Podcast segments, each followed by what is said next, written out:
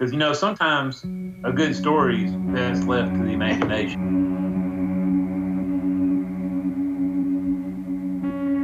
Episode 6 Al Capone and the Magical Mystery Tour.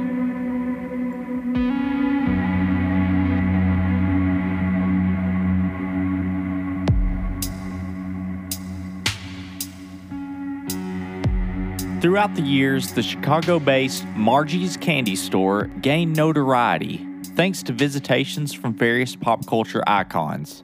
Al Capone would tame his sweet tooth sitting in their booth blocked by a cement wall. He signed a photo for the owners instructing them to watch the register. Forty years later, the Beatles would also indulge in sweets there after playing Comiskey Park. Margie's candy store owner, Margie, recalls a story with her son, George. She said, Hey, some English guys are here from Sox Park. George said, Ma, there's no English baseball team. She said, No, dummy, it's the Beatles.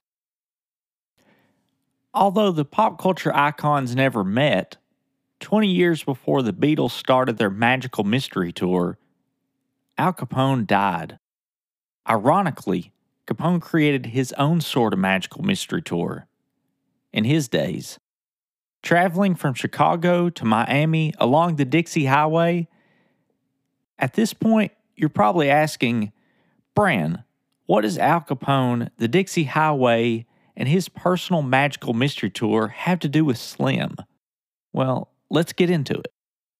In my research, I came across a Nashville Banner article dated April 22, 1931, titled Commission Rules on Bus Petitions. About midway through, the article states approval of lease contract between Red Star Bus Line Incorporated and Otis Merritt for operations between McMinnville and Monteagle. Actually, it was my wife who found this article and sent it to me. This was at the very beginning, when I was just getting started. The way that Gmail displays emails, I kept accidentally looking over it for almost a month. Then one day I realized I had missed her email and the Nashville Banner article. And this was an important piece to the mystery. Slim was operating beyond McMinnville. But why Monteagle? There must be a reason why Slim wanted to run his taxi business from McMinnville to Monteagle, Tennessee. After this discovery, I started brainstorming connections. Why this town? What in Monteagle is so important? A memory of eating at a historic Monteagle restaurant popped in my head. High Point. High Point is an upscale high end restaurant on the National Register of Historic Places. The 1929 historic three story home turned restaurant truly is a step back in time. The walls, the stairs, and the structure carry a legendary mystique still to this day. When I visited the restaurant, I was perusing the upstairs looking for the restroom, and I kept thinking that someone was watching me, or they were behind me. My family and I ate in the dining room that was equipped with a flickering fireplace, period light fixtures, and original hardwood floor that creaked as you walked. During dinner, my dad referenced the local lore that Al Capone had financed this place and had frequented it on his way to Miami from Chicago along the Dixie Highway. This memory rushed back to me the article references Slim obtaining a petition to run his taxi service from McMinnville to Monteagle. To quote Mel Gibson's character in the sci fi thriller Signs, See, what you have to ask yourself is what kind of person are you? Are you the kind that sees signs, that sees miracles, or do you believe that people just get lucky? Or look at the question this way is it possible that there are no coincidences? It is possible, as we've already experienced throughout this investigation. In this episode, we will hear from some experts New York Times bestselling author and popular journalist Jonathan Eig, author of It's a Southern Thing and writer for Alabama.com, Kelly Kazek, along with her husband, William Elrick. They are all going to help us unravel a bit of this folklore about Capone and his magical mystery tour of the Dixie Highway. Let's start with Jonathan. Here he is talking about his book, Get Capone. My name is Jonathan Eig. I am a journalist, an author of five books. Um, my most recent book is a biography of Muhammad Ali, but a little bit before that, I wrote a book called Get Capone that describes uh, the career and the takedown of America's most notorious gangster, Al Capone.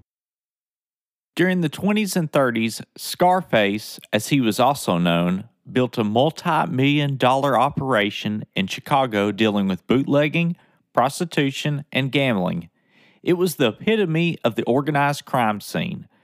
Just from illegal liquor alone, he amassed $60 million a year. To bring that into today's terms, that would be the equivalent to 775 million. Capone is the most infamous gangster of all time and still a hot topic.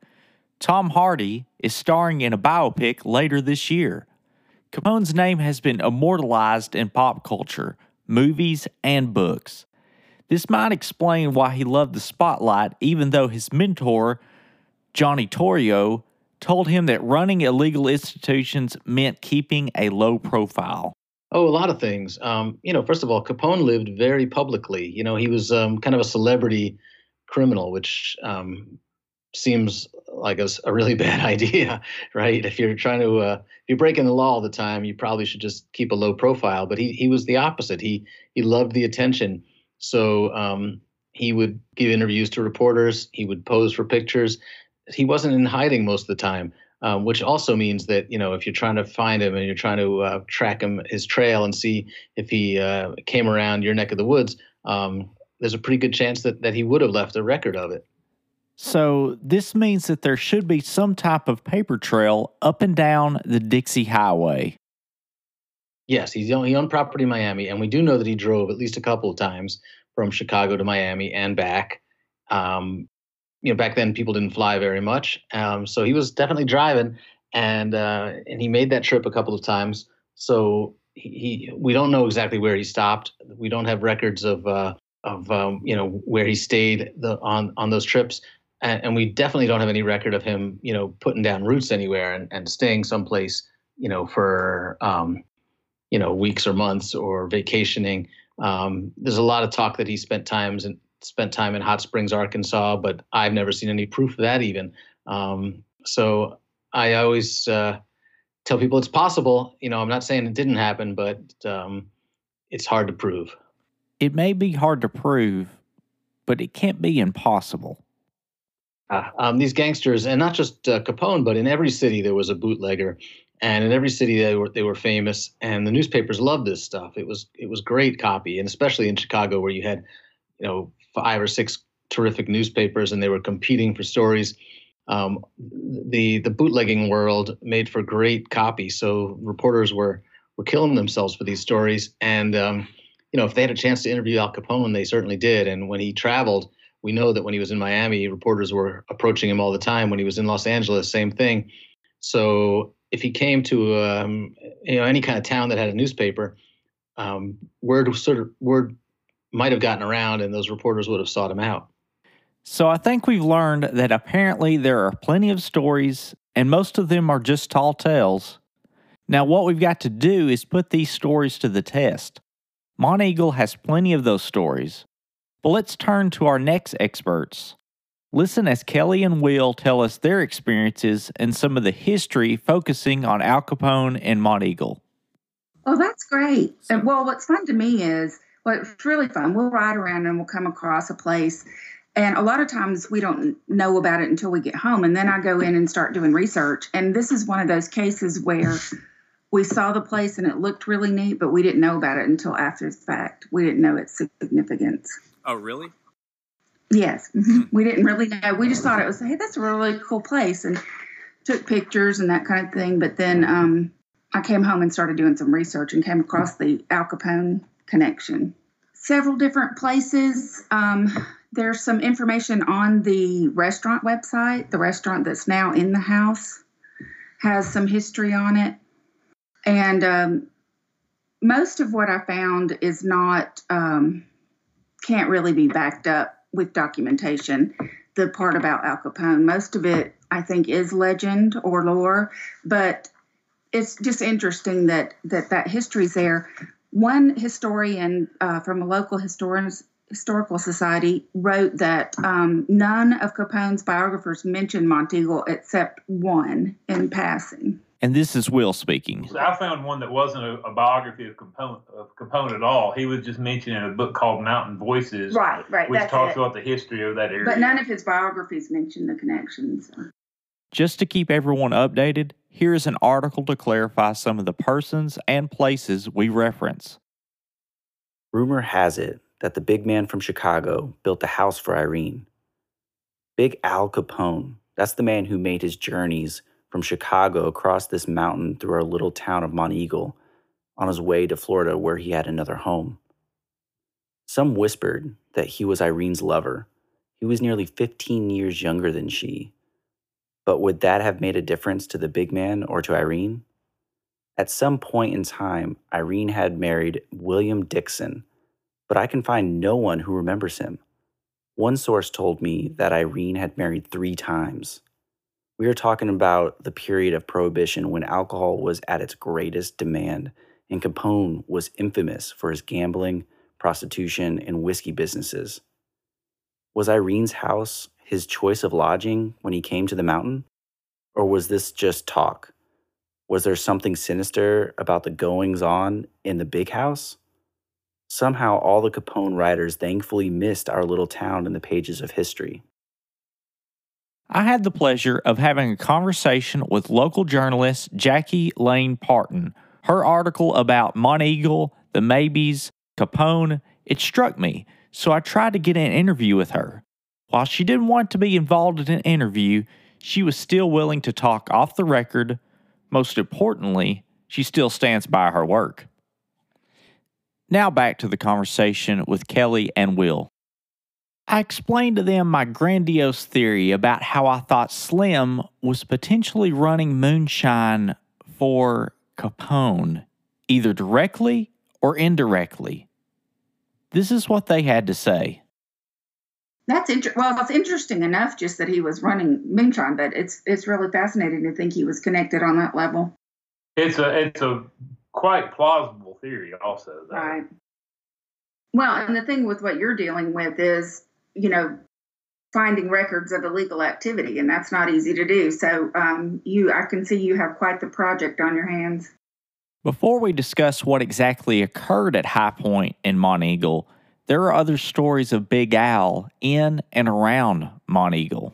And, and it's funny the uh, the known documentation about Al Capone being in Monteagle didn't come from maybe at all. It came from a man named Peter Garner, who uh, was working in the field with his team of oxen and saw this car run off in a ditch.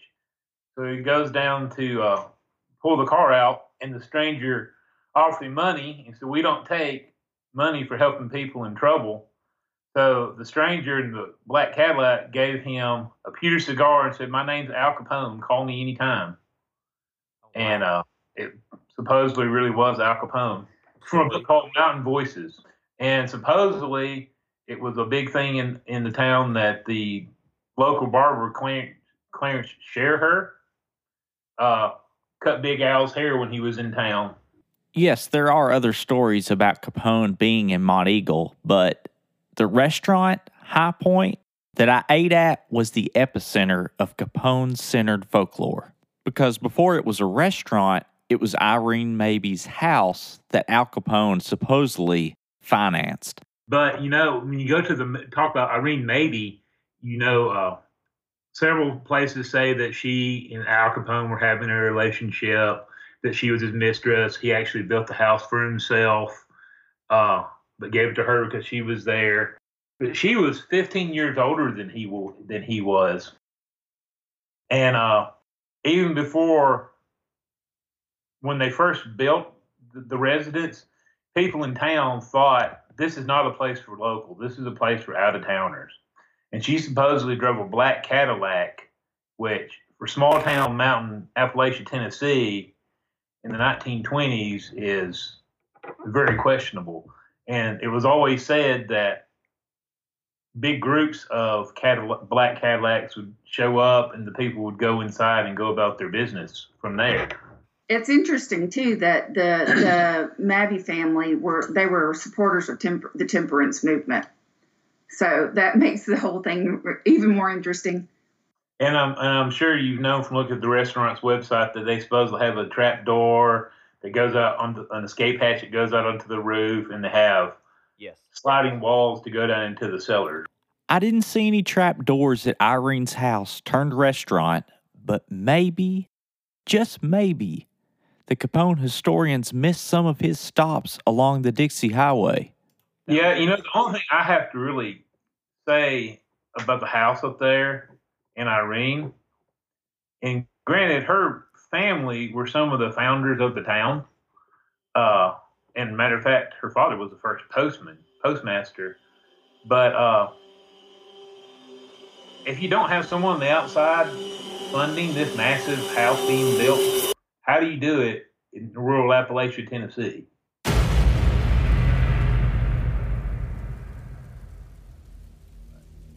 And then, you know, even after the 20s and after Al Capone's time, uh, she was still very secretive and no one knew anything about the house until after her death. Will lived in Chicago and was a forebear of those lawmen who rivaled against Scarface. He shares some of those stories he has gathered over the years with us. Well, you know, moonshine is real big in, in Appalachia. I mean, you live in McMinnville, so you know that. Yeah. And you know how small towns are. Uh, but, you know, initially when he started, when he tried to get all of his uh, whiskey brought down from Canada, he runs into all kind of different jurisdictions and stuff that would cross the federal government more so than he ran running from state to state. So it makes sense being a large businessman that you would have all these small suppliers that could supply the rest of the country from an area that gives good logistic transportation between uh, the southeast and Chicago. And you know, a lot of the lawmen left moonshiners alone back then because they were so far in the hills, and you know they were isolated, and they just let you know let them do their thing. So Will used to work in Chicago, Oh, really? so he knows stir lore from there too. Yeah, I've, I've got actually quite the different little things of Al Capone throughout different parts of the country. But I used I used to live near Michigan City, Indiana, which Al Capone also had a house there. And supposedly, if you looked at his house from the aerial view, it was shaped like a 45 pistol.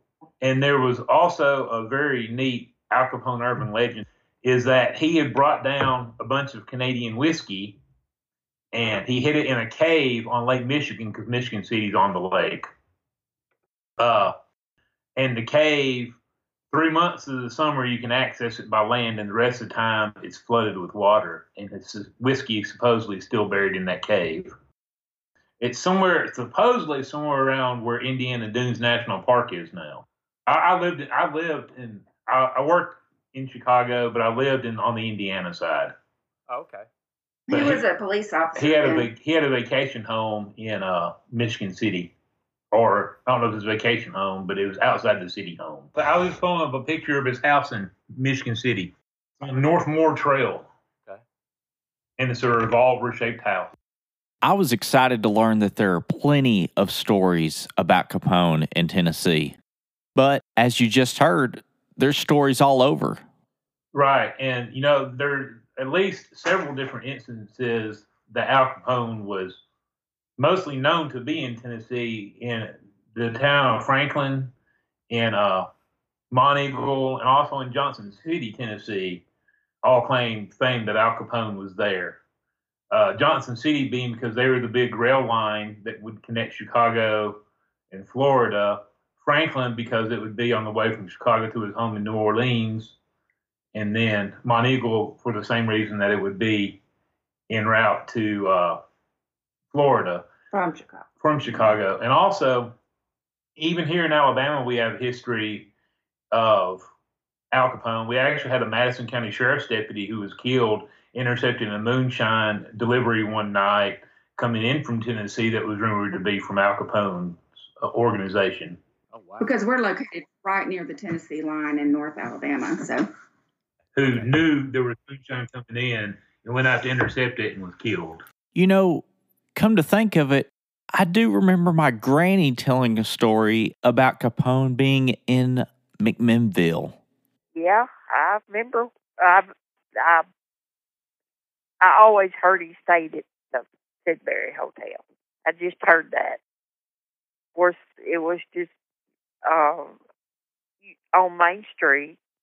It was it was beautiful to walk inside. I just walked in it one time, but it was absolutely gorgeous but he was up from the Park Theater on the corner there.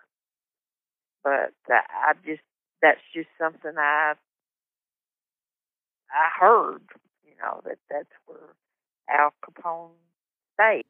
The Tennessean even mentioned the occurrence with Big Al in the little town of McMinnville. Constructed 113 years ago as a shelter for refugees from the fevers plaguing the lowland South, the Sedberry Hotel at McMinnville attained national fame largely on the strength of Southern cuisine, which has never skimped a bit. The Sedberry Hotel in Minville, renowned far and wide for the excellence of its table d'hôte, is just about the last commercial stronghold of old Southern charm and cuisine in this part of the country. Its fried chicken, country ham, and pecan pie have brought peregrinating celebrities miles out of their way and has received an immoderate amount of publicity for an establishment of its size and location. One Sunday before Thanksgiving, Al Capone and two bodyguards, traveling in three identical gray Packard coupes, stopped in for dinner and went unrecognized until Capone chose to identify himself to Mrs. Sedberry when paying his bill. Still a Stronghold, written by Bill Holder in 1948.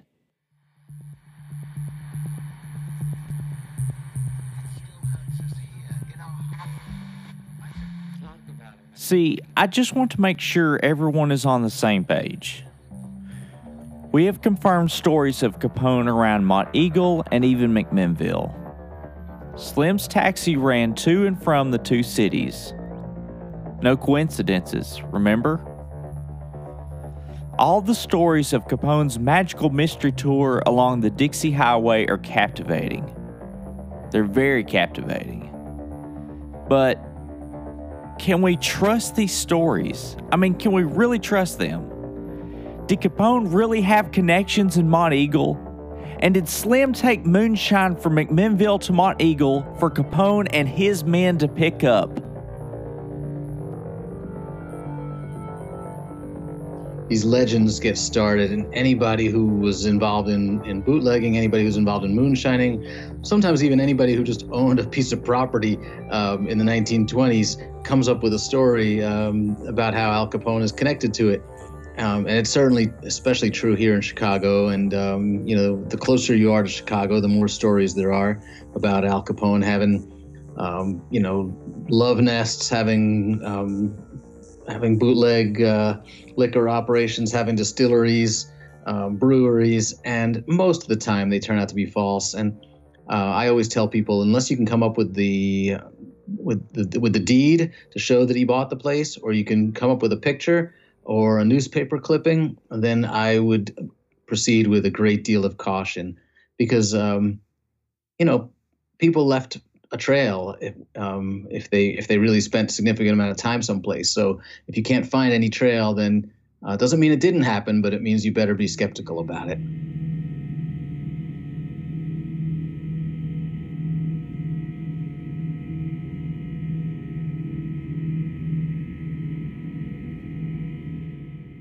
take a minute to listen to a word from our sponsors. Hello, fellow crime dogs. My name is Eric Phillips, and this is my co host and hetero life mate, Robert Prestige. Hey, what's up, guys? We are here to tell you about our true crime podcast, Find Me in the Dark. Find Me in the Dark covers all things true crime mass shooters, serial killers, spree killers, one off murders, family annihilators, missing persons, kidnappings and cold cases, and many other insane stories. We do deep dives into history's most incredible mysteries and discuss the darkest sides of humanity. Two best friends that are obsessed with true crime and want to share these stories with the world. We release one episode every two weeks, covering a brand new crime every episode. If you like crime and like hearing two best friends discuss the ins and outs of the world's most devious human beings, like and subscribe on Facebook, Podbean, Stitcher, Spotify, Apple Podcasts, and YouTube. We look forward to talking crime with you. Thanks for listening and stay safe. Now back to Moonshine Murder and Mayhem podcast. Here's what's coming up next week. You know, there are many stories from this area that are very similar to yours. So people back then they called it Shotgun County.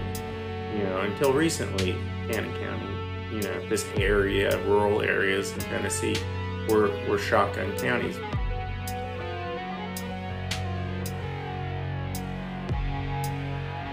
Thank you for listening to the Moonshine Murder and Mayhem podcast. If you have any information, please contact us at moonshinemurderandmayhem at gmail.com or message us on the Facebook group